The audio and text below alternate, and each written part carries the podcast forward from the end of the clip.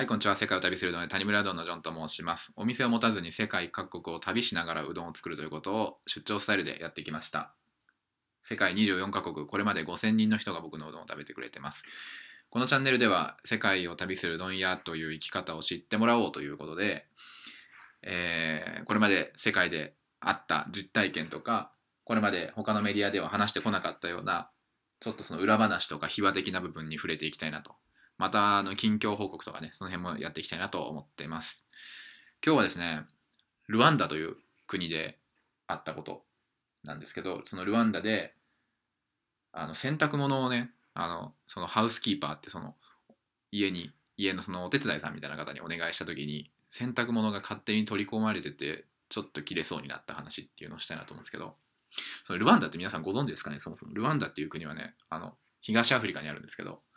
ケニアとかタンザニアとか聞いたことあるんじゃないかなと思うんですけどそこの横にある国なんですよね。横って言っていいのか分かんないですけど左側西側にあるんですけどケニアタンザニアウガンダルワンダとかあの辺に行ったんですよ僕は。でそのルワンダっていう国なんですけど、まあ、すごい小さな国なんですけど、まあ、何で有名っていうと、まあ、すごいこうなんだろうなマイナスのあのこう悲しい歴史になっちゃうんですけどその大虐殺があったっていうところであのねすごくこう世界的には知られてる場所なんですよね。で、まあ、そんな国なんで、まあ、どんな感じなんだろうと思うじゃないですか。で行ってみるとその首都のねキガリってとこに僕1ヶ月ぐらい住んでたんですけどキガリはねもう大都市なんですよね。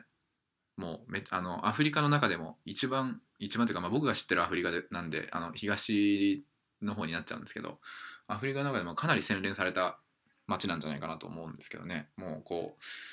なかなか珍しいんですよ。アフリカで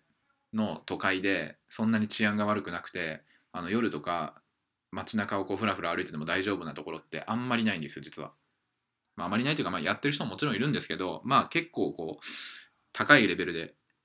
注意をしてないとまあ捨てられてたりとかねトラブルに巻き込まれるよっていうような場所が多かったりするんですけど多分ねキガリはね歩いてても大丈夫なんですよね夜、まあ、そんな場所ですっていう話なんですけど。そこでね僕あの1ヶ月ぐらいお世話になったんですよ。またいつもの感じでねあのうどんを作ってるっていう話をしてあのねうどんを作るにもやっぱりキッチンが必要じゃないですか。でキッチンであのこう試作をしたりとかするんでキッチンがあるとこ泊まろうと思うとその安宿とかにはないんですよねキッチンってあんまり、まあ、あるとこもあるんですけど。なのでまあなんかそこで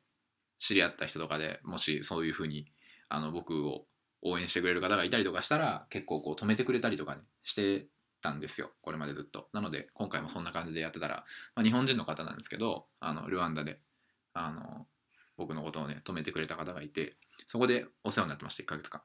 でそこの人がまあそのお子さんもいたりとかでそのお手伝いさんをね雇ってたんですよね。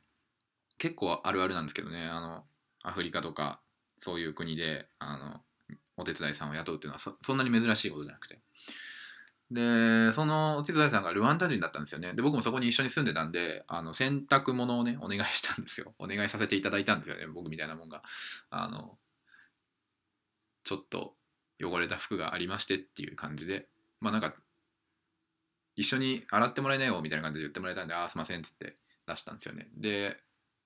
まあ普通に洗って干してくれるじゃないですか。で干してであのなんかねたたん畳まれてたんだと思うんですけど なんかもう取り込まれてたんですよねすぐ。結構すぐ。ほんと数時間ぐらいで取り込まれてて。で今日曇ってんのになんでこんなすぐ取り込むんだろうなと思って。もうその何ていうの？その 旅とかしてるとそういうこうベーシックなところですごいつまずいたりするんですよね。こう洗ったら干す干すやんみたいな。干したら乾くまで干しますやん普通みたいな。なんかこうそういうとこちゃんとやってよみたいな。もうそういうのに疲れてるんですよね。で頼頼んでる立場でそんなことあのもちろんあの言わないですけど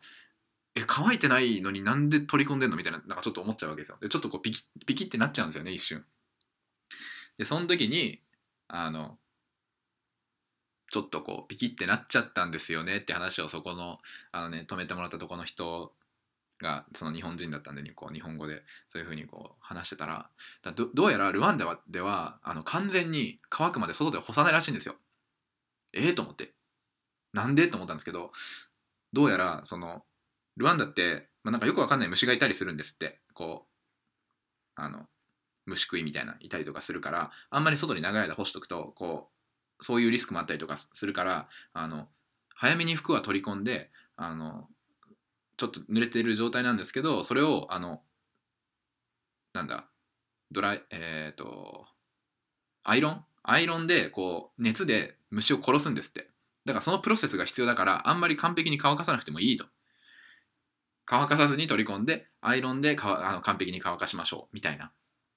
ことを言われたんですよ。であともう一つが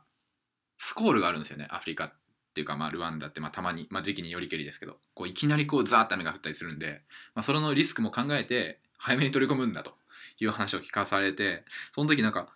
ああなるほどと思ったんですよね。すごいこう理にかなった行動だったんだなみたいな。こうちゃんと理由があったんだなみたいな。そのよく分かんないこと多いわけですよ。あのアフリカの人とコミュニケーション取ってて。なんでそうなってしまうんっていうのがなんかこうね共通そのベースの認識が違いすぎて普通こうじゃんみたいなのがなんかあんまり分かってもらえないことが多かったから。あの今回もそういう系かなと思ったらそういうこうちゃんとしたりその土地ならではの理由があるんだなと思ったらなんか何ピキって自分になってたんだろうみたいな。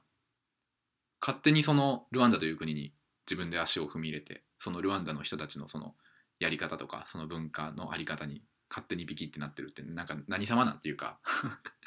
ことをこう思わされるわけですよ。そこにはちゃんとしたその現地のやり方とかそのね行動のあれがあるんだからそれをリスペクトせえみたいな感じでその時に思ったりとかしてねなんかこうやっぱ怒っちゃうイラってしちゃうこと多いんですけど旅とかしてるとそういうさっきも言ったようなこう認識の違いででも本当にこう一瞬ねあの落ち着かなきゃいけないんですよ。一瞬落ち着いてちゃんと考えたらなんかなんかその裏にはあるんじゃないかっていう想定で動くと旅があのもうちょっと楽しめるんじゃないかなっていうそういう締めでね終わろうかなと思うんですけど、まあ、ルワンダそんな国ですこんな話がねあの最近私が、えー、書きました電子書籍「世界を旅しながらうどんを作って生きる」というね本がね発売されたんですよ実はということでね